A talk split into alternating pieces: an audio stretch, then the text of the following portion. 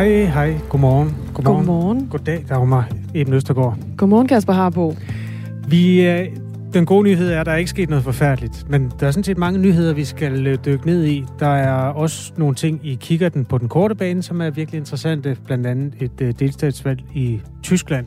Det er sjældent, at Tyskland får lov at tage den første overskrift, når vi introducerer, at en ny dag er begyndt. Men det er spændende, det her. Ja, det er ret spændende.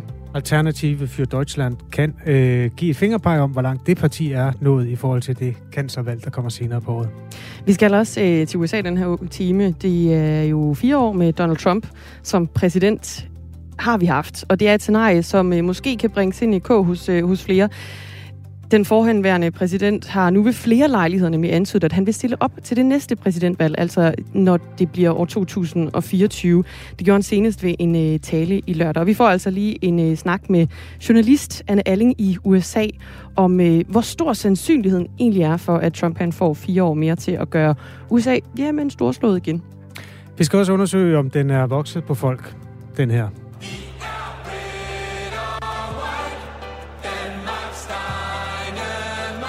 Den fik tæsk i fredags øh, og lørdag. Og egentlig også søndag. Men nu tager vi lige rundringningen, så ser vi, nu er det blevet mandag, det er en ny uge, og i øvrigt har det været varmt natten over, så måske er blodet sådan begyndt at boble en anelse mere positivt i relation til herre fodboldlandsholdet og Alphabet sang Danmarks Dynamite. Og kan vide, om det er en af de sange, de har spillet ude i øh, det ganske danske land. Der har været masser af anmeldelser på øh, festalarm i gaderne med soundboxe Soundbox er, skal vi sige, til de 15-20 stykker, der åbenbart ikke har boet i nærheden af en, og derfor ikke har opdaget det, en ekstremt stor USB-højtaler. Som kan spille utrolig højt. Øh, sidste år endte det med, at opfinderen, for det er jo en dansk opfindelse, mm. eller i hvert fald det firma, der havde haft så stor kommersiel succes med soundboxene, gik ud og sagde, undskyld, vi kom til at lave dem. Øh, det kunne godt gå i den retning en gang til. Der er virkelig mange, der har opdaget, at uh, soundboxene er fundet frem fra... Det er sammen med havemøblerne, tror jeg. Ja, det er den gode gamle øh, foråret. Så sætter vi havemøblerne frem sammen med vores soundbox.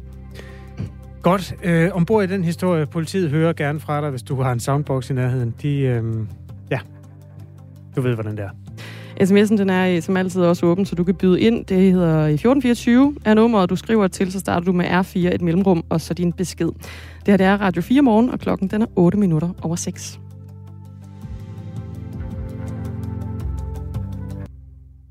Og jeg bakser lige lidt med nogle knapper der. Man plejer at slutte med den der, der siger... Dun, dun, Vi prøver lige igen her og ser, om ikke vi kan få det til at virke. Det lød mere rigtigt. Ja. Ja, der var den. Det tror jeg. Vi tager den derfra, øhm, og så skal vi hoppe ombord i øh, coronaspyttest, fordi inden længe så håber det danske firma Bioporto på at komme med deres bud på en coronaspyttest, så folk de kan teste sig selv derhjemme og jo også på arbejdspladsen. Og et negativt svar fra den her test, det giver så et coronapas. Netop nu, der arbejder man på at forlade de sidste undersøgelser og test af de her spyttest, før den så kan komme ud på det danske marked.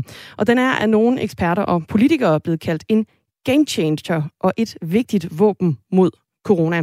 Godmorgen, Niels Højby. Godmorgen. Professor i klinisk mikrobiologi og overlæge på Rigshospitalet. Lige om lidt, så kan man teste sig selv derhjemme her i Danmark. Er du enig i, at det er et vigtigt våben mod corona? Mm, ja, det kan det være, men øh, der er problemer med det. For det første, så skal man jo altså udføre det korrekt, og så ved vi godt, når der er så lidt corona, så er mindst halvdelen af de positive, de er falsk positive, og tilsvarende altså med de negative. Det er den ene ting. Den anden ting er, at så skal man altså øh, gøre det rigtigt, hvis den er positiv. Det vil altså sige, at man skal isolere sig, og man skal finde ud af, hvem man har været sammen med. Og de skal jo altså også isolere sig, og, og så skal de øh, testes et par gange, før de kan komme fri igen. Så, man, så det har nogle konsekvenser. Og så skal man være ærlig. Og nu har vi jo lige læst om de her seks gymnasieelever i Viby Gymnasium, der er altså snød med coronapasset. Ikke? Så hvis man ikke er ærlig, og så hvis man skulle have været til et eller andet, som er pokkers ærgerligt, hvis det er positivt, så er man alligevel går til det, så går den jo altså ikke. Så der mangler jo altså yderligere den her, øh, hvad skal vi sige, efterprøvning af et positivt resultat med en PCR-test. Ikke? Så der er nogle problemer omkring det. Så hvad nu, hvis man brugte den som en indikator, og hvis den så var positiv derhjemme, så skulle man gå ned for at få en PCR-test, og så kunne det så give et, et, et coronapas. Kunne det afhjælpe noget af det? Ja, men der går jo desværre en dag eller to, før den er positiv, hvis den er positiv, den der, og tilsvarende, hvis den ikke er negativ.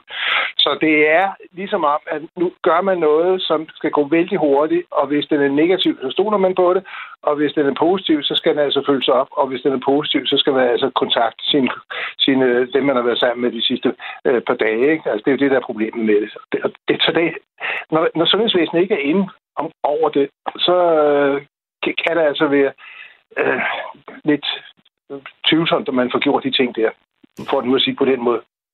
Der findes to forskellige typer af spyttest. Både en test, hvor spytprøven den sendes til et laboratorium, der herfra undersøger prøven, om, øh, for om den har corona. Og så er der også en hurtig udgave, hvor man efter at have spyttet i et glas, så får man svar efter cirka 15 minutter. Og hvis man er negativ, så får man jo så et, øh, et, et coronapas. Og der er i dag en øh, række danske virksomheder, som forhandler de her spyttest, og det danske selskab Genomic Expression, som er placeret i New York, lancerede tidligere på året deres bud på en spyttest, og i Tyskland, der har man siden siden starten af året brugt den her test. Kan du sige noget om, hvordan det fungerer i, øh, i Tyskland? Er det pålideligt, når man bruger de her hjemmetest? Jamen, det har de problemer, som alle tests har. Man skal udføre den korrekt, ikke? og det vil sige, at man skal have tilstrækkeligt med spyt til det. Ikke? Og, og, øh, og så har de de problemer, når det er så sjældent, som det er nu. Altså, der er jo ikke ret mange, der har er corona-positiv. Øh, jamen, så er halvdelen af alle positiv, i hvert fald falsk positiv, og halvdelen af alle negative, i hvert fald er falsk negativ. Det er det, der ligger i det, og det, øh, så, så, så det, det, det tager nogle af dem, det er helt klart, og det tager nogle af dem, øh, de positive, hvis øh, folk de gør, som de skal, altså kontakter dem, de har været sammen med, og de skal så også testes. Ikke? Øh, og, så det, men sundhedsvæsenet er jo ikke ind over det. Det er det, der er problemet med det.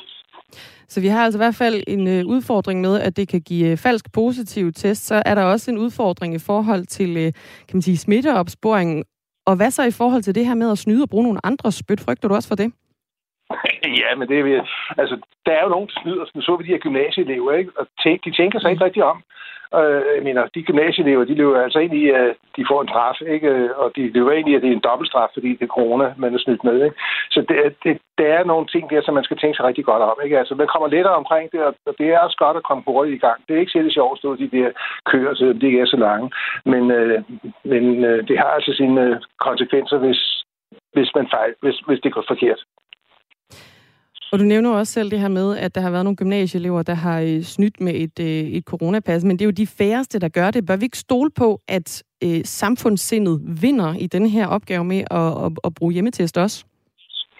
Jo, det, sådan er det jo, men langt de fleste gør jo det, de skal, og de gør det rigtigt. Ikke? Det ved vi jo godt under coronakrisen og alle andre forhold i livet. Ikke? Men der er altså nogen, der ikke gør det, og, og det vi ved jo godt, der har været nogle udbud på forskellige gymnasier rundt omkring. Ikke? Altså, hvis det nu er nogen, der i virkeligheden var positiv, og så snyder med, med testen der, ikke? og så går ud og smitter, der, der har været gymnasier, der har været lukket. Der var i Hørsholm, øh, hvor der var et udbud fra, som vi måske ikke kan huske for, det, jeg kan ikke huske, om det er en måned siden eller sådan noget lignende. Ikke? Så det er jo den gruppe der, der har været så meget isoleret, som trænger sådan til at være sammen, at det så kan komme smitte. Ikke? Ja, det kan vi vist øh, godt alle sammen ikke genkende til på den ene eller den anden måde.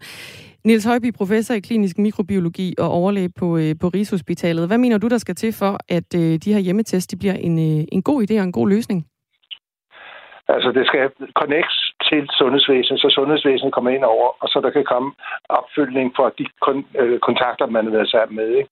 Det, det er altså først. Og det andet det er, altså, at vi må stole på, at de fleste de gør det øh, ærligt nok. Ikke? Det er det, der skal til. Ikke? Øh, men der vil være nogen, der smækker. Men selvfølgelig kan man så sige, at hvis vi tager hovedparten af dem, der bliver testet, at de er ærlige, så får vi jo altså også bekæmpet epidemien øh, effektivt på den måde. Så det er formentlig undtagelsen. Det, det vil jeg medgive. Altså. Så det er ikke sådan, at jeg skal ikke de her bekymrede læger, der ustandsigt sætter store pegefingre op. Det skal jeg ikke. Jeg fortæller bare problemerne i det. Hvordan tænker du i forhold til det her med, at, øh, at sundhedsvæsenet skal ind over? Hvordan tænker du, det skal foregå i praksis? Jamen, det skal jo connecte til dem. Altså, man skal, man skal connecte på, det kan være en sms-besked, eller hvad så man vil, ikke? Når, man, når, den, når det er færdigt. Så det er det sms-besked til sundhedsvæsenet, der så får at vide, at det er positivt eller negativt, og så hvis den er positiv, så kan følge op og finde de her kontakter, der må dreje sig om. Det, det, det, det er jo sådan, man gør med alt det andet. Niels Højby, professor i øh, klinisk mikrobiologi. Tak fordi du var med her til morgen program. Og altså også overlæg på øh, Rigshospitalet. Vi fortsætter den her øh, historie i næste time, hvor vi taler med Peter Mørk Eriksen, som er administrerende direktør i Bioporto, som altså er det her danske firma, der arbejder på at lancere en spyttest herhjemme.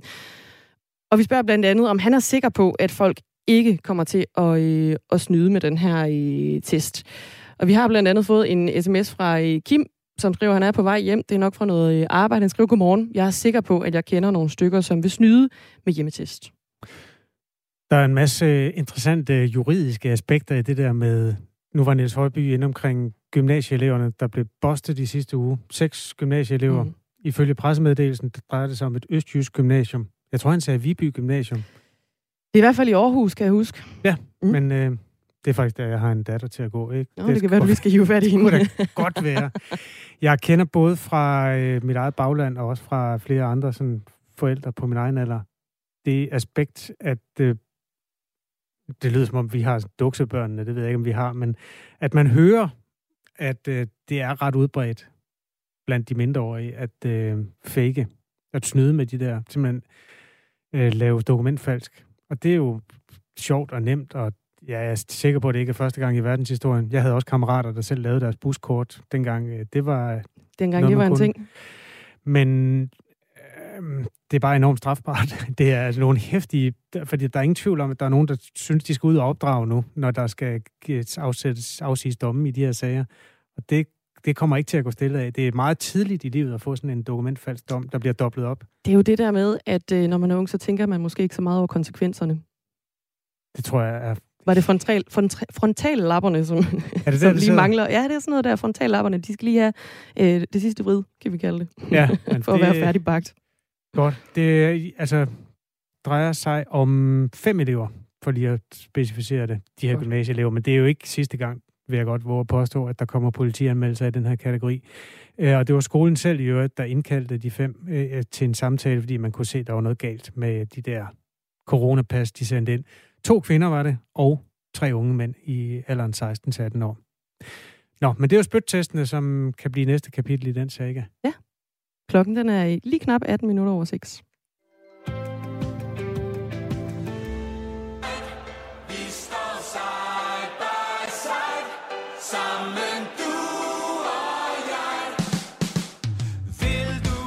Den kom i fredags, eller det var i hvert fald der, vi fik lov at break den, den sang, der skal følge Danmarks herrelandshold til øh, fodbold-EM. Den fik en noget hård medfart, da vi breakede den her i morgenradioen. Der var nærmest ingen af de lyttere, der var op klokken syv, der kunne lide den. Det var også først på dagen, og der kunne være mange gode grunde til det, men øh, altså efter den har marineret nogle dage, er resultatet vist nok det samme. Vores lytter John fra Ringkøbing har allerede skrevet ind. Godmorgen, jeg bløder stadig ud af ørerne over den fodboldsang. okay. John kan tydeligvis ikke lide den sang. Øhm, nogle gange sker der det, at når en sang har ligget i ens system nogle dage, så sker der noget. Den musikalsk, den vokser på en, så at sige. Er den vokset på dig? Må jeg vente 4, 5, 7 minutter med at afsige min dom? Ja, det må du For jeg er faktisk stadigvæk i tvivl, og ja. jeg kan også øh, påvirkes. Vi det hjælper lige... også at snakke med nogle folk om det, ikke? Jo, ja. det er derfor, vi har Claus Andersen med. Godmorgen. Godmorgen. Hvad synes du? Har weekenden gjort noget godt for EM-sangen? Nej, det har den sgu ikke rigtig ved mig. Jeg synes, jeg synes at du driver spillet i linjen 3-4 sekunder før for den før. Det, er jo, det, det, det går aldrig galt, det synes jeg. Altså, det, altså for, for mig at se, så det, det er jo en, det er en børnesang. Altså. Og det synes jeg ikke rigtig det fungerer til, til EM i fodbold. Claus Andersen følger landsholdet tæt og har blandt andet cyklet rundt i Rusland, da der var VM i fodbold der for tre år siden for at se de danske kampe. Hvad er det, du synes, der er børnesangen i den? Ja, men de første sekunder, I spiller det, altså det, det, jeg synes, det er sådan, det lyder lidt som børne-MGP, synes jeg, når, når, når den starter der. Den, den, den bygger sig måske lidt op og bliver lidt bedre til sidst, men der har jeg bare fået to minutters ubehjælpeligt børnerim. Øh, altså i to minutter, det, det, det er før inden øh, der begynder at komme lidt. Altså, det, jeg, synes, jeg synes virkelig, det, det er dårligt. Altså virkelig dårligt. Det er kun, kun Thomas Helmi, der har prøvet på måde at lave en dårlig HM-sang endnu. Okay, det kan vi lige vende tilbage til. Øhm, der er jo også noget med kategorien der, du lægger dig ud med, fordi nu spiller jeg lige den, den jeg elsker højst i den her kategori. Nu får du lige øh, nogle sekunder af den. Kan du huske den? Nej, jeg, øh, nej. Big Boys in Red and White. Det er Danmark, det er fodbold, det er sejt. Øh, ja. Jeg ved ikke, hvorfor Øh, jeg kun har et sekund. Jeg har faktisk lagt 20 sekunder ind, men der er kun et sekund tilbage. Men i manges bevidsthed øh, tror jeg, den sidder fast, bare man hører det her. Ja, ja, selvfølgelig afgjort, afgjort en af de bedste, helt sikkert. Men den er jo fuldstændig sådan. Den er jo totalt banal og en blanding af dansk og engelsk, og kunne have været med i MGP.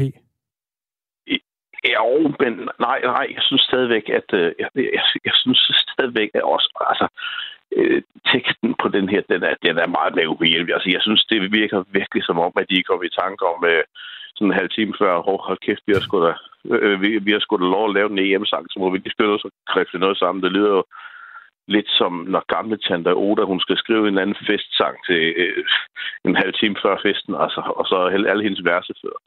Øh, det, det, ej, jeg synes godt nok, øh, øh, altså fodboldsang er jo ikke noget, som udfordrer intellektet generelt, kan man sige, men, men, øh, men altså, altså, den her, den, den for i år her, den gør sig altså bedre på DR Ultra, tror jeg.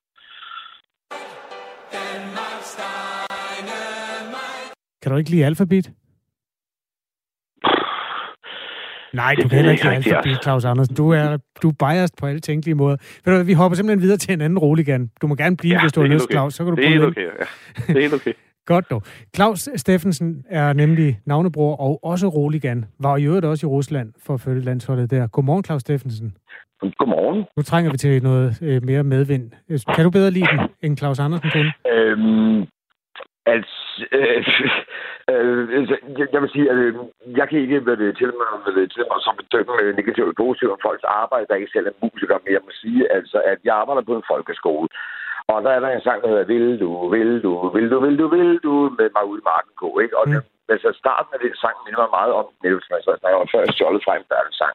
Claus Steffensen, inden Ja. du snakker videre, så vil jeg lige sige, at det lyder som om, du er under havets overflade. Kan du ikke øhm, for det første rykke dig selv og telefonen lidt tættere på et vindue, og øhm, lige holde munden lidt tættere til telefonen også?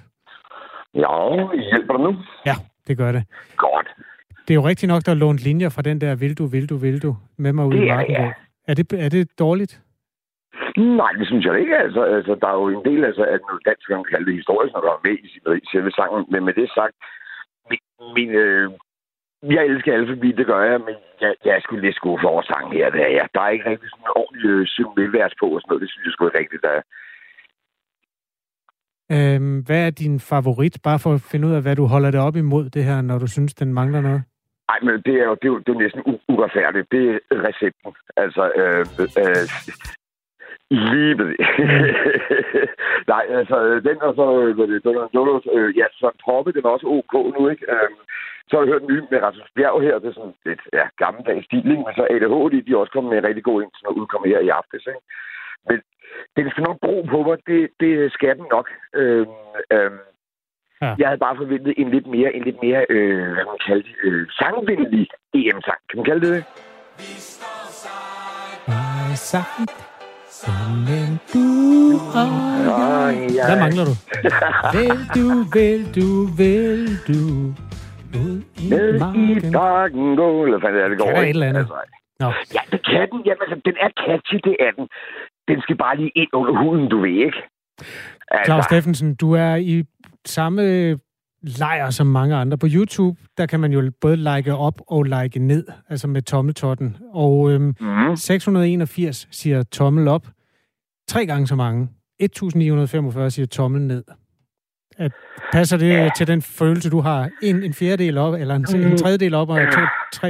Ja, hvad, hvad giver det? Jeg kan ikke engang regne bryggerne ud. Men overvægt nej, er men, øh, negativ. Men, men ja, altså igen... Øh, uh, ja, jeg havde forventet noget andet, men øh, ja, jeg er nok til den negative side, men igen, jeg er jo ikke musiker, altså, og de har jo sikkert gjort deres, deres bedste for det, ikke? Men øh, det, det er bare ikke godt nok til en EM-sang, det synes jeg altså ikke.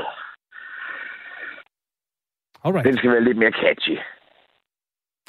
Godt. Øh, tak skal du have, Claus Steffensen. Vi Velbekomme. fortsætter rundflyvningen. Øh, jeg ved ikke, om vi lige skal rydde op i sms'en først.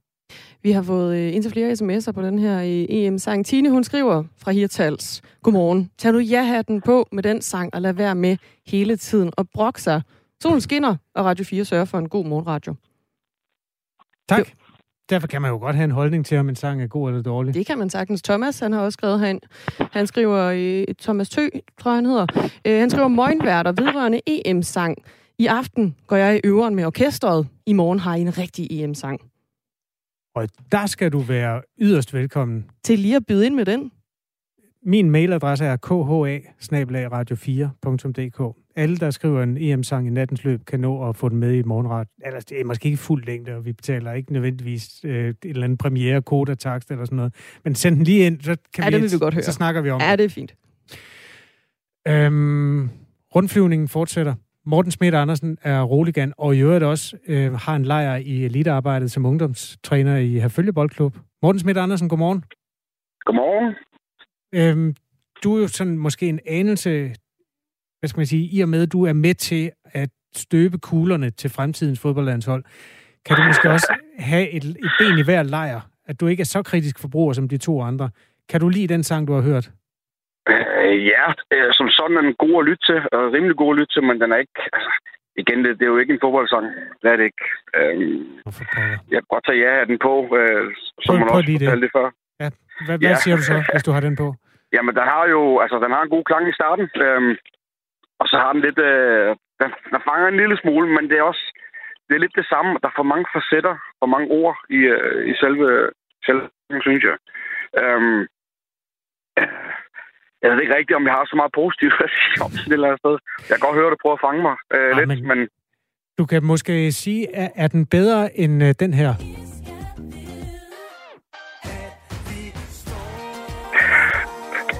Og tilbage til 70'erne? Nej, det, det er heldigvis fra øh, 20 ja, det kan også Hele Danmark op at stå. Ja, det er den nok. Okay. Der er nok en lille smule, der er en lille smule bedre. Der er også nogle, øh, der er også nogle landsholdsspillere med under sang der. Ja. Så du synes, den er bedre end den sidste sang? Ja, det kan du godt få mig til at sige, ja. Det kan du godt. Det kunne være sjovt at få nogle sådan, ord omkring, hvor, hvad er det egentlig, den sang skal bruges til? Fordi nogen siger, at det lyder som en børnesang og sådan noget, og det er jo det, det lyder jo meget nedladende, men i virkeligheden, det, der er fælles mængden med en børnesang, er, at den er nem at synge. Og det skal man også kunne, når man er... Mange af dem, der skal synge den, er jo stive. Så der, der det er, også noget... Det er ret muligt. det er det. hvad, hvad, hvad skal en god EM-sang kunne for dig, eller slutrunde sang? Jamen, der skal være noget, som man, man kan synge med på fælles. Uh, nu er jeg selv i Rusland i 18, og jeg husker da godt uh, vores fællessang i, uh, i Moskva under det store telt, eller ja, store fællestelt, der var før kampen med Frankrig. Sang I uh, Helmis sang der, eller var det nogen de andre? Nej, det gjorde vi ikke. Jamen, det har været uh, med Bitfax Snake og Poison Red and White, og så har der været selvfølgelig øh, recepten og en for alle med uh, Rockasino. De, de, de samme tre sange der går igen, og det, det er nogle sange, der, der er svære at slå. Uh, og, og jeg føler lidt, at den sang, som er kommet ud med her, den er, som man også sagde før, lidt catchy er nok, uh, om der var på, på linjen. Um, Øh, jeg ved sgu ikke, altså... Der skal være noget mere... Øh, der skal være lidt flere... Øh, der er for mange facetter, for mange ord i, øh, i, øh, i, i sangen, og den... Altså, der, der er ikke den der... Man, man tror lige i starten, så kommer den, og så kommer den ikke alligevel, og så, så løber lidt ud. Lidt sådan en dårlig, dårlig film, tror jeg. ja, den, den bygger op til et klimaks, der ikke er sådan specielt Ja, i starten nok lidt. Ja, ja det, vil jeg, det vil jeg godt øh, øh, sige. Jamen ved du hvad, øhm, Tak for, at du vil stå tidligt op og lave lidt musikanmeldelse, øh, Morten Smidt Andersen. Du har lavet den marinere i baghovedet hele weekenden. Ja, det har jeg nok. Jeg har da hørt den på gangen, men det er ikke... okay. den er ikke fanget bedre end det. Det har den ikke. Jeg håber, at... Altså, Frank Andersen, han må, han må synge igen. Er igen for. okay. Øh, det, det ved jeg ikke, om vi ønsker os, men der er heldigvis fem dage mere, før jeg går i gang. Tak fordi du var med, Morten ja. Smidt Andersen. Ja, så tak. Ja, så tak. God dag. Ja, det må du. Øh, Roligan og ungdomstræner i Herfølge Boldklub. Og der kommer altså stadigvæk sms'er på, ind på den her. Daniel, han har skrevet herind. Godmorgen, så over mig i dag. Måtte cykle i regnvejr, rigtig mandag, og så smadrer I den fuldstændig med den skodsang. Den er miserabel. Er den bedre, Daniel?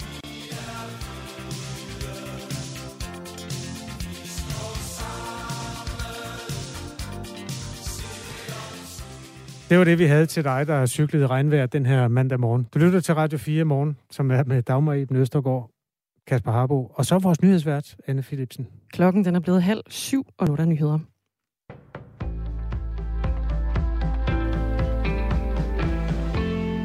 En ekspertgruppe med fødselslæger og jordmødre vil have Sundhedsstyrelsen til at kigge på anbefalingen om, at gravide ikke skal vaccineres. De opfordrer styrelsen til at ændre den anbefaling. Det fortæller formanden for Dansk Selskab for Obstetrik og Gynækologi, Anne Mette Lykkebo til Kristelig Dagblad. Vi ved, at det indebærer risici at få covid, mens man er gravid, og derfor så er vi i ekspertgruppen lige nu i dialog med Sundhedsstyrelsen i forhold til, om anbefalingerne skal ændres. Lægerne og jordmøderne bygger deres appel på flere studier fra udlandet. De har vist, at gravide ikke får flere komplikationer eller bivirkninger af vaccinerne, end den almindelige befolkning gør. Også i lande som Storbritannien og USA har man rykket gravide, der er ude over det første trimester frem i vaccinekøen. Et flertal uden om regeringen vil nu have ændret reglerne for, hvornår topembedsmænds mailbokse bliver slettet. Det sker efter, at DR har afsløret, at en række topembedsmænd har fået slettet deres mails. Konsekvensen af de slettede mails har været, at den undersøgelseskommission, der tidligere i år skulle afdække den ulovlige adskillelse af alle mindreårige asylpar, ikke har kunne undersøge mailboksene hos topembedsmændene i Udlændingestyrelsen og i Udlændinge- og Integrationsministeriet. De forsvundne e-mails kunne ellers muligvis have skærpet kommissionens ansvarsvurderinger i sagen, lød det i går aftes fra Instrukskommissionen. Og det er altså problematisk, at mailsene er forsvundet, mener et bredt politisk flertal. Både Radikale Venstre, Dansk Folkeparti og Venstre foreslår derfor ifølge DR, at reglerne nu skal ændres, så der mindst skal gå fem år før en embedsmands e-mail må blive slettet helt. Og hos SF er retsordfører Karina Lorentzen enig. Som jeg kan forstå det, så er der øh, forskellige tilgange fra ministerie til ministerie i dag. Og det duer ikke. Jeg synes som minimum, at de skal følge forældelsesfristen for ministeransvarlighedsloven, øh, fordi at det, det er jo der, hvor det kan øh, ende i en kommission eller en undersøgelse eller lignende. Justitsminister Nick Hækkerup vil ikke sige, om han støtter en lovændring, der sikrer, at mailboksene bliver gemt i mindst fem år. Uddannelseskabet mellem indvandrere og efterkommere og personer med dansk oprindelse er blevet mindre i løbet af de seneste 10 år. Det viser nye tal fra Udlændinge- og Integrationsministeriets integrationsbarometer, det skriver politikken. Sidste år gennemførte 72 procent af de 20-24-årige kvindelige efterkommere og indvandrere fra det, der hedder MENAP-landene, de gennemførte en ungdoms- eller videregående uddannelse. I 2010 der var det 58 procent, der gjorde det. MENAP-landene dækker over en række lande i og omkring Mellemøsten og Nordafrika og Tyrkiet. Verdens rige lande bør give et øh, meget større økonomisk bidrag til at få vaccineret de fattigste. Sådan lyder det fra over 200 tidligere præsidenter, premierministre, udenrigsministre og andre prominente skikkelser, det skriver nyhedsbyrået Reuters. Verdenslederne har slået sig sammen om at komme med en vaccineappel til G7, der er et forum, der består af syv af verdens dominerende økonomiske magter, som faktisk mødes i den her uge. Og i appellen lyder det altså, at hvis man ikke lykkes med at få alle med på vaccinevognen, så er der stor risiko for, at man oplever flere mutationer af coronavirus og også mere spredning. Og derfor så er det vigtigt ifølge landene, at der bliver handlet i fællesskab. I brevet der bliver der konkret opfordret til, at G7-landene betaler to tredjedele af de penge, det vil koste at få vaccineret lavindkomstlandene rundt om i verden. Vi er i gang med en øh, dag, der byder på øh, skyer og spredte byer nogle steder, andre steder stå, sol, hvor der så senere kommer byer, så sådan lidt en øh, blandet landhandel værmæssigt, og så får vi 18-23 graders varme dagen igen. Slut på nyhederne med Radio, på Radio 4 med Anne Philipsen hedder det. Nu er der mere Radio 4 morgen.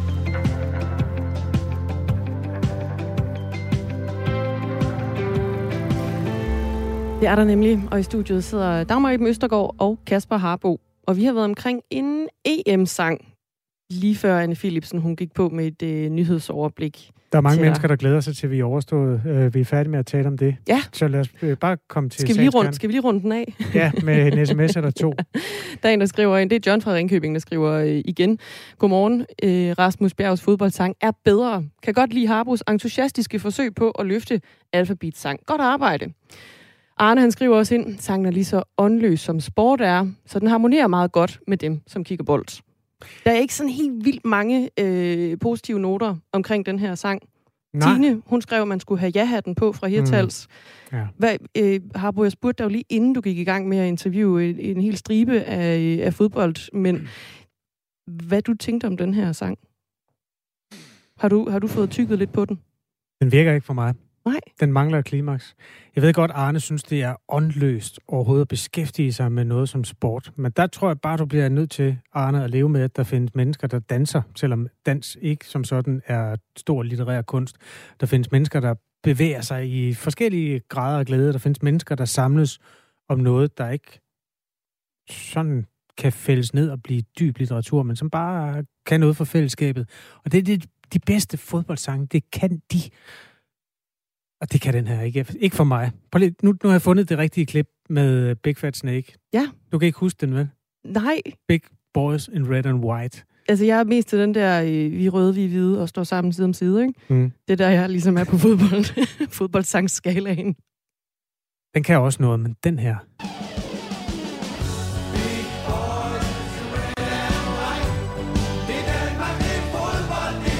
Ja, ja. Går den en tone op. Okay, jeg kan godt huske det. Ja, ja, Det ja. kan godt, okay. Ja, ja, ja, ja. Godt. Vi lytter til taleradio for at slippe for det skidt, skriver en lytter. Det er dig med endetal 25, der altid har fået begge ben forkert ud af sengen. Det har du igen i dag. Ved du hvad? Øh, nu slipper du. Det var vist det, var det ikke? Jo, det er det nemlig. Inge, hun har nemlig, eller Iben har skrevet herinde og spurgt, om der ikke øh, sker noget ud i verden, og det kan vi da afsløre, at øh, jamen, det gør der. Faktisk noget vigtigt. Øhm, der er nemlig snart en ny person, der skal stille sig i spidsen for vores store naboland mod syd, som jo er Europas store maskinrum.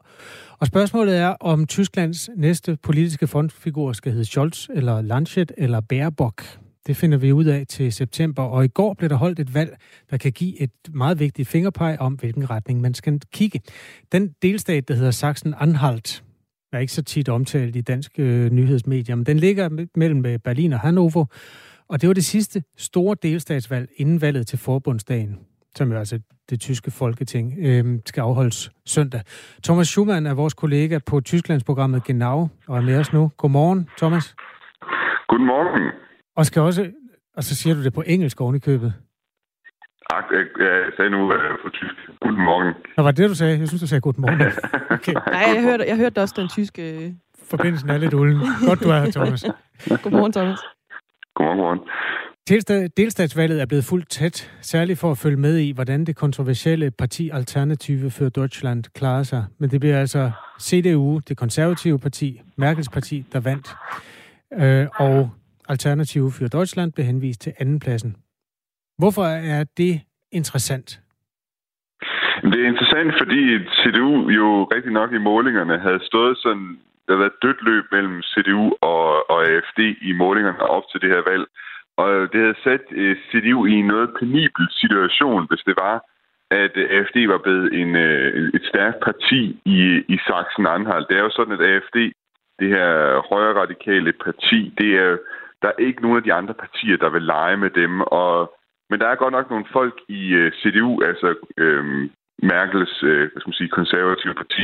Der er nogle af hendes øh, folk, kan man sige, i Sachsen-Anhalt, som egentlig har et godt øje til AFD.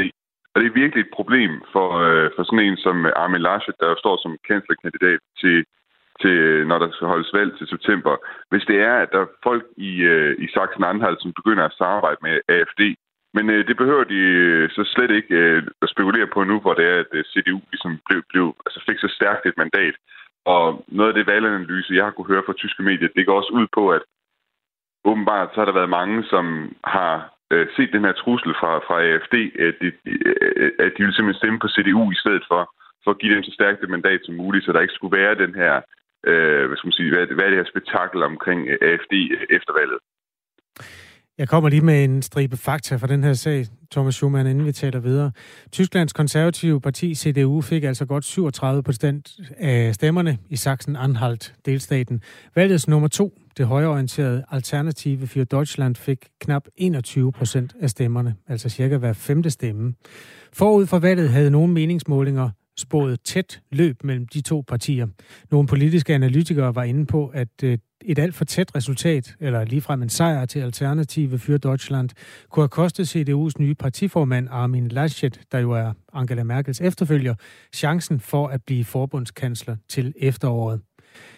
Nu gik det jo ikke sådan øhm, så galt, kan man sige, for CDU, eller så godt for AFD. Hvad kan det her resultat fortælle om, hvad der kommer til at ske til det rigtige valg? Jamen, det, det giver en, øh, noget af en opbakning, må man sige, til, til Armin Laschet. Altså, han har været, han har været sådan, øh, noget kritiseret, og den mindst populære kandidat igennem lang tid på en eller anden måde, men alligevel så han formået sådan at overraske igen og igen, ved, også ved hele hans, hvad skal man sige, valg til at blive kanslerkandidat for, øh, for øh, CDU. Det var jo sådan, han stillede op mod den øh, bayerske Markus Søder, og der var egentlig mange flere i det konservative bagland, som gerne ville have haft øh, Markus Søder som øh, kanslerkandidat til valget øh, til september. Men det blev alligevel Armin Laschet. Og han er sådan, altså som sagt i meningsmålingerne, han er ikke sådan klaret sig vildt godt. Øh, særligt heller ikke mod den her øh, unge, hvad skal man sige, friske, dynamiske modkandidat, der er fra, fra de grønne, øh, Annalena Baerbock, som der har været skrevet så meget om i tyske medier på det seneste. Men øh, så alligevel, så, så går han hen, øh, eller så går CDU hen og, og, og høster den her noget overraskende øh, sejr. Det er jo, hvad er det, 7 procentpoint, de går, de går frem i, øh, ved det her valg øh, i, i Sachsen-Anhalt. Øhm, så det, det, det, kan man sige, det er et valg, der peger på, at der er altså alligevel krummer i, øh, i CDU på en måde, som, som måske mange ikke havde regnet med. Al den her snak om AFD, Alternative for Deutschland, som befinder sig i sådan en politisk skammekrog, minder jo om noget af det, der har været omkring andre sådan meget nationalistiske partier. Øh, det franske, altså Le Pen's parti og nogle partier i Italien, og for så vidt også noget af den skammekrog, der var omkring Dansk Folkeparti i Danmark. Øhm, kan man forestille sig, at det her det er bare sådan en form for startvanskeligheder for et parti, der ender med at blive en regulær politisk magt, og måske også en del af en regering med andre partier på et tidspunkt i Tyskland? Altså, jeg tror, det, det vi ser her, det er dels noget at gøre med, at altså, AFD havde jo en kæmpe bølge der omkring 2015-2016 med flygtningekrisen. Det har sådan været deres store mærkesag at få begrænset øh, og få sendt øh, folk øh, hjem fra, der kommer øh, fra, fra Mellemøsten. Ikke? De er meget, meget kritiske øh, på det punkt. Hele, den, hele det tema, det har jo ikke spillet nogen særlig stor rolle på det sidste. Og så har de også været lidt uheldige, gjort sig lidt uheldigt bemærket i forhold til corona, øh, hvor det er, at de måske kommer til at og, at samarbejde lidt for meget med de her konspirationsteoretikere, alle dem her, øh, de her såkaldte queerdænker i, i øh, Tyskland. Folk, som, øh, som øh, afviser at lade sig vaccinere, afviser at gå med maske og sådan noget. Og det er der mange, som, altså, mange andre tysker, som rynker på næsen over og ikke bryder sig om. Så det er nok noget at gøre, det er nok noget at sige i forhold til, at AFD går lidt tilbage. Øhm, altså, man skal aldrig sige aldrig i forhold til, til forbundsdagsvalget, hvor meget de, øh, de kan nå, og hvad skal man sige, samle momentum der og blive, blive en stor magtfaktor. Men det er som om, der er noget af, af pusen, som ligesom er gået lidt ud af AFD øh, på det seneste. Det er i virkeligheden også fisker efter, det er, om kan man forestille sig, at det bliver et parti, der har almindelige mærkesager, som rækker ud over at alt det her indvandringsspørgsmål på et tidspunkt? Eller er det sådan et regulært protestparti, der kun kan tage de der steder, hvor bølgerne går rigtig højt? Altså, der er en kæmpe strid internt i partiet omkring det, hvilken retning man vil trække i, om man vil tage den der sådan mere radikale protestbevægelsesretning, øh, og, øh, og vil stå ude på, på, på sidelinjen og ligesom råbe ind i maskinrummet og sige, øh, Merkel mus væk, og, øh, og, og, og tale om, at det, det er et Merkel-diktatur, man lever under og sådan noget. Ikke? Og så er der andre, øh, særligt ham, der hedder Jørg Meuthen, som egentlig er partiets formand, som gerne vil trække partiet i en mere moderat retning. Og du har så også en helt tredje bevægelse, kan man sige, som, øh, eller som måske også er den her protestbevægelse i men med Bjørn Høkke, den her såkaldte flygel eller fløjen i, i partiet, som øh, særligt er populær i Østtyskland, også særligt populær i sådan en delstat som Sachsen-Anhalt, som gerne vil gøre partiet øh, sådan ligesom sammenføje det nationale med det sociale. Og det lyder jo rigtig grimt i en tysk sammenhæng og, og, og vil det, men altså som, som går på, altså har sådan mærkesager, som, som er mere sådan Øhm, altså, hvad hedder det? Jeg tror, en af de ting, for eksempel, de lovede på, på deres øh, ved valget her i Sachsen-Anhalt, det var sådan noget som gratis børnehaver og sådan noget, ikke? Hvor det jo egentlig traditionelt set har været et, et meget, meget liberalt orienteret parti, altså rent økonomisk set liberalt orienteret parti. Men øh, der tager de altså sådan nogle, hvis skal man sige, ting, særligt i Østtyskland, som østtyskerne måske har været vant til fra, fra DDR-tiden i virkeligheden, ikke? Øh, og vil, vil have dem øh, på, på dagsordenen. Men altså, der er, en, der er en kæmpe strid internt i AFD i, i forhold til, hvilken retning der man skal, man skal gå i. Tyskland er sørme et spændende land, øh, Thomas Schumann, både med en kommunistisk arv i nogle øh, delstater og med alle mulige andre spøgelser i skabene, eller skeletter hedder det vist. Øhm, Thomas Schumann skal jo altså dække det tyske valg for os her på kanalen til september. Skal vi ikke lige runde til sidst, øh, Thomas? Der er jo altså, nu har vi brugt tid på dem, der råber højt, CDU og Alternativ for Deutschland. Der er jo også de grønne, hvor Annalena Baerbock er sådan en ret karismatisk kandidat. Og så er der SPD, det tyske socialdemokrati. De lever jo også endnu. De har en mand, der hedder Olaf Scholz. Hvordan står de to partier? Jamen altså efter det her valg, altså det er jo, øh, man kan sige særligt for SPD, at det er sådan en øh, depression, der bare fortsætter i nedadgående retning. Ikke? Altså de øh, kom jo under 10 procent, hvilket slet ikke ligger til deres øh, selvforståelse at være så lille et parti i, øh, i en tysk sammenhæng, slet ikke med den historie, som som Socialdemokraterne har haft som sådan en slags demokratiets, øh, demokratiets beskytter og sådan noget, øh, hvis man kigger tilbage på øh, 20'ernes øh, Tyskland, 20'ernes og 30'ernes Tyskland. Altså det er, de, det er de meget, meget utilfredse med at ligge, ligge så langt nede ved, ved sådan et valg her. Og de grønne gik, øh, mener, de, de gik kun øh, 0,8 procentpoint øh, frem. De havde regnet med virkelig at skulle høste masser af stemmer i Sachsen-Anhalt. Øh, eller i hvert fald, altså at valgresultatet måske mere lignede det, som meningsmålingerne generelt set for Tyskland, øh, de siger. Men altså, de gik slet ikke lige så meget frem. Og man kan også sige, øh, der er måske også noget af den her glans ved øh, Annalena Baerbock, som ligesom er forsvundet. Hun var ligesom det her unge, friske pus, som skulle ind og, og skabe forandring. Men der er også masser af... Øh, Altså, der, nu, nu er hendes politik blevet lidt mere konkretiseret. Hun vil gerne hæve benzinpriserne. Hun har talt om, at det skal blive dyrere at rejse med, med, hvad hedder det, med fly og sådan noget. Og det er sådan, det er sådan nogle ting, som øh, ikke reflekterer så godt øh, på hende øh, aktuelt. Der er blevet skrevet en del om hendes øh, baggrund også for tiden, og der er nogle ting med hendes øh, CV, som heller ikke øh, holder fuldstændig. Så hun er ligesom blevet udsat for mediernes øh, kritiske søgelys, øh, må, må man sige, øh, hvilket måske også gør, at hun er blevet, pillet lidt, øh, blevet lidt afpillet på det sidste. Godt. Jamen, øh, vi tager en god lang indflyvning sammen. Øh, det er ikke det sidste ord, der er sagt om den tyske valgkamp. Tak for, øh, du var med her til morgen, Thomas Schumann. Velkommen. Og man kan høre masser af Genau her på radiokanalen, hvis man er interesseret i Tyskland og tysk politik. Og nu skal vi øh, videre ud i den øh, store verden. Fire år mere med Donald Trump som præsident i USA, det er måske et scenarie, der kan bringe øh, sindene i kog hos øh, flere. Både amerikanere og danskere jo sådan set for den sags skyld. Den forhenværende præsident har ved flere lejligheder nu antydet, at han vil stille op til det næste præsidentvalg, der er i år 2024. Og i lørdags, der luftede han altså igen sine planer om øh, endnu en tur i øh, den her manege, da han holdt en tale ved republikanernes årsmøde i delstaten North Carolina. Godmorgen, Anne Alling. Godmorgen. Journalist og med os fra USA. Hvad var det, Trump han sagde lørdags?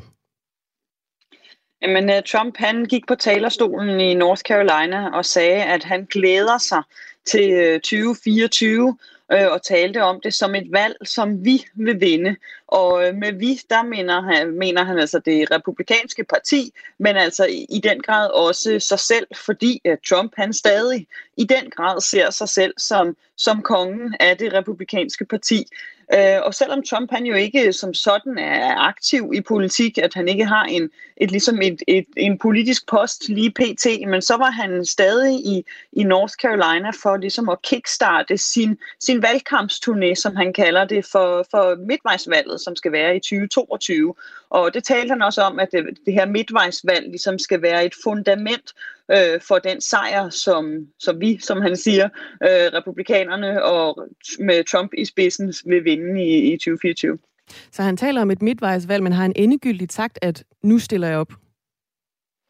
Det har han ikke, nej. Øh, Trump han, øh, er jo om nogen mester i at, at ligesom holde, holde gryden i kog og forsøge at ligesom holde så meget opmærksomhed omkring sig, så det har han ikke.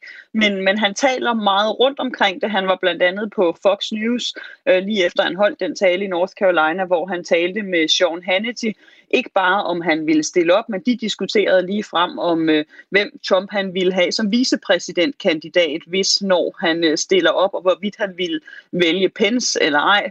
Øh, og det talte de, de længe om, så på den måde, så, så taler man ligesom om valget, øh, uden at han ligesom direkte har annonceret, og at, om han stiller op eller ej. Det er altså så dejligt kryptisk, at der ikke er kommet nogen officiel annoncering af Trump øh, 2024-valgkampagnen endnu, men, men øh, han taler stadigvæk rundt om den her mulighed for at stille op til, til et præsidentvalg igen i USA. Hvad vil du vurdere sandsynligheden er for, at Trump han, øh, han mener det alvorligt, når han nu igen og igen og igen lufter de her planer? Men det, som det lyder fra, fra Trumps ligesom stab, hans, hans inderkreds, det er, at, at Trump han mener det alvorligt, at det de siger. De siger, at han vil stille op, hvis hans helbred stadig er, er godt i 2024. Trump han vil være 78 år gammel på, øh, på det tidspunkt, så jo i den grad øh, noget op i alderen. Så, så ligesom den officielle udmelding er, at, at, øh, at han er klar. Men samtidig altså, så skal man også ligesom huske, at, øh, at Trump jo øh, Øh, om nogen kender medierne, altid forsøger at få opmærksomhed. Øh, og den her udmelding i North Carolina, den kom altså kommer i en tid, hvor det kniber med opmærksomheden på øh, Trump. Øh, Facebook for eksempel, de annoncerede her i sidste uge, at de vil fortsætte den karantæne, som de har givet ham på deres platform. Øh, noget, som Trump jo længe har været sur over, og noget, som han har forsøgt at kompensere for ved at starte sin egen sociale medieplatform, øh, som hedder From the Desk of Donald Trump, hvor han sådan nærmest tweeter selv inde, øh, inde på sin egen hjemmeside. Det havde han håbet på, at det så var et sted, hvor hvor at millioner ville følge ham. Det gjorde de ikke. Der var stort set ingen trafik. Nej, så i sidste uge, der valgte, der, i sidste uge, der valgte Trump nemlig at, at lukke denne her hjemmeside ned. Så det kommer på et tidspunkt, hvor at det, det virkelig kniber med, for Trump med at, at komme, komme i rampelyset, og det kunne denne her udmelding ligesom også være en, et forsøg fra hans side på at få, få sportlyset tilbage på ham igen. Ja, han vil heller ikke stadigvæk kommet tilbage på Twitter, hans, kan vi sige, foretrukne medie, altså Trumps foretrukne medie. Det er han heller ikke, nej. Hvad øh, amerikanernes reaktioner på, øh, på de her potentielt fire år mere med Trump, hvordan er de? Jamen, det er øh, meget splittet, som, som altid. Øh, der er rigtig mange, øh, især demokratiske amerikanere, som jeg taler med, altså for hvem det vil være deres værste mareridt øh, at skulle gennemleve endnu en, øh, en valgkamp med, med Trump som, øh, som kandidat. Øhm, så er der mange republikanere, og det viser meningsmålingerne også, at omkring halvdelen af republikanerne, eller mere end halvdelen, stadig altså foretrækker øh, foretrækker Trump som ligesom spidsen af det republikanske parti. Men der er også mange republikanere, som måske ikke siger så meget, men, men for eksempel mange republikanske kvinder, som jeg har talt med efter valget i november, og i det hele taget siden da, som som, som måske stemte på Trump, men også siger, at jo, de kunne nu godt foretrække en lidt mere neutral øh, frontfigur øh, end Trump, og som måske ikke er så begejstrede, selvom de ikke taler så, så højt om det. Og så er der også alle de republikanere, som jo forlod partiet øh, i november, fordi de simpelthen ikke længere kunne, kunne stå inden for Trump. Øhm, og, og den ligesom mere kritiske røst, når jeg taler med dem, de siger alle sammen, at at de ligesom både er trætte af Trump, men også enormt skuffede over, at republikanerne ikke har, har andre at komme med. Altså at det lykkes Trump at holde denne her kongestatus i partiet, at de virkelig savner at se nogle andre republikanere træde, træde mere i karakter og få lov til at træde mere i karakter i et parti, hvor at man altså, som vi har set de seneste måneder, virkelig bliver lukket ned, hvis man, øh, hvis man kommer ud og er kritisk øh, over for Trump. Vores lytter Tommy skriver til os her til morgen, Anne Elling, Han skriver, jeg ligger flad af grin over, at Facebook og Twitter troede, de havde lukket munden på Donald Trump, den rigtige præsident for USA. Øh, det er bare en kommentar derfra. Øh, en anden påpeger, at det der med at være 78 og stille op som præsident, det kan godt lade sig gøre. Det lykkedes for eksempel for Joe Biden. Øhm, ja, opdelingen er sådan temmelig klar. I den, øh, hvad, hvad siger det, Trump elsker egentlig til dig, når du møder dem, hvis du sådan vender den her seneste udvikling med dem? Jamen, de siger jo mange af dem først og fremmest, at, øh, at de mener, at Trump han, han vandt i, øh, i, 20, i 2020 i november, øh, og at de ligesom stadig ser ham, at det var ham, der burde være præsident nu. Øh, Trump har selv en teori om, at han kan blive genindsat i august i år, Øh, der er gang i en, en, endnu en omtælling i delstaten Arizona af, af valgresultatet. Der er også øh, nogle forsøg fra, fra republikanere om stadigvæk at presse på for at gøre noget ved valgresultatet i, i Georgia begge dele øh, resultater, som, øh, altså, som er afklaret. Det var Biden, der vandt i begge delstater, men, øh, men Trump og mange af hans støtter, de, de tror altså stadigvæk ikke på det. Øh, så, så, så Trumps støtter øh, blandt befolkningen, men de holder fast i, at øh, Trump skulle have været præsident nu, og at de i den grad gerne vil have ham til at være det igen i 2024. Men han er, altså man kan sige, at han har på en eller anden måde fået lidt en mundkur på, fordi han er udelukket fra en hel række sociale medier. Det er jo blandt andet Facebook, og det er også øh, Twitter. Og senest har han så lukket sit eget, sin egen blog, som hed From the Desk of Donald Trump, som du også fortalte om, Anne Alling. Hvor kan han nu få den her medvind, han tidligere oplevede på i hvert fald Twitter, var han jo, kan man sige, en stor kanon med mange millioner følgere? Jamen, det er der, hvor at, øh, at Trump ligesom også forsøger at holde sig politisk aktiv. Altså, da han var i North Carolina i, i lørdags, der var han det også for at endorse, altså bakke op om om republikanske kandidater til midtvejsvalget øh, og give dem deres støtte, øh, hvor så at ligesom til gengæld så bakker de op om ham. Øh, der er mange republikanske politikere ude i, i landet, som når de ligesom skal argumentere for deres politiske strategi og sådan ligesom forklare dem selv til deres vælgere, jamen så beskriver de sig selv som Trump-republikanere, at de går ind for de værdier, han gik ind for, og i det hele taget bakker op om ham.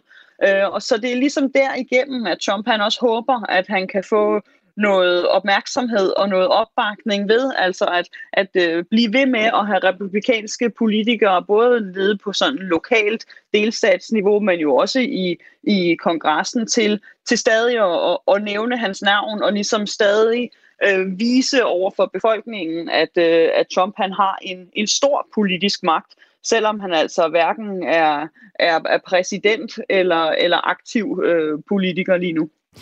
Helle skriver herind med en sms og spørger, hvad med retssagerne mod Trump? Det har været noget om noget skat blandt andet, så vidt jeg husker.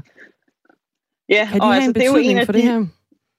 Det kan de nemlig lige præcis, og det er jo en af de sager, altså et er ligesom, om Trump vil stille op, øh, om, om vælgerne vil have ham til det, om hans parti vil have ham til det, men så er der jo også alle udenoms omstændighederne, som, som, kan, som kan forhindre Trump i at stille op blandt andet altså de her retssager, som der er rigtig, rigtig mange søgsmål mod Trump i gang.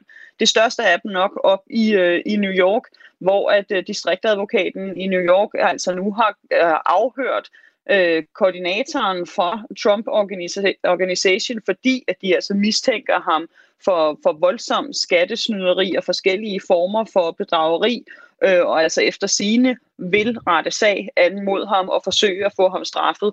Øh, og det er noget, altså, som, som kunne medvirke til øh, at sætte en, en stopklods for, for Trumps øh, præsidentdrømme øh, volume 2. Anne Alling, journalist bosat i USA. Vi tager lige en øh, uh, sms, inden vi runder af. Den kommer fra Katarina. Hun spørger, har han ikke også gjort nogle gode ting for deres land? Synes altid kun, vi hører det negative om ham, altså øh, Donald Trump. Har han gjort noget øh, godt for USA? Jamen det har han helt sikkert, hvis du spørger mange af hans republikanske øh, vælgere, som, som mener, at han var en, en, en fantastisk præsident. Rigtig mange for eksempel inden for øh, altså abortmodstandere i USA øh, var virkelig, virkelig begejstrede for Trump. Øh, blandt, altså især fordi, at han jo medvirkede til at få for mange af de her konservative højesteretsdommere sat ind i, øh, i højesteret, og det giver de ham øh, stor øh, pondus for, at, øh, at altså, højesteretten hælder, hælder længere til, til højre, og altså gør, at mange af de her sådan øh, mere højorienterede konservative værdier har, har mere øh, ligesom har, har bedre mulighed i USA. Så der er helt sikkert rigtig mange, øh, og ikke kun af de årsager, men af mange forskellige årsager, grunden til, at, øh, at mange republikanske vælgere mener, at at de netop, øh, at han netop fulgte deres værdier øh, og ligesom trak USA i en, i en mere konservativ retning, som de rigtig godt kunne lide. Anne Elling, tak fordi du var med her. Velkommen. Journalist bosat i USA. Og med på den her historie om, at Trump endnu en gang har øh, indikeret, kan vi sige, at han øh, stiller op til præsidentvalgkampen til år 2024. Klokken den er næsten syv. Efter syv skal vi blandt andet se på, hvordan de nye spyt-test, som jo er sådan en form for hjemme selvtest, mm. der bredes ud, hvor nemt den egentlig er at snyde med. Det er meget nemt for dem, der gerne vil. Hvad kan man så gøre for at dæmme det op? Det øh, går vi i dybden med. Vi skal også se på en kæmpe skat, gamle mønter fundet i undergrunden på en mark øh, ved Viborg.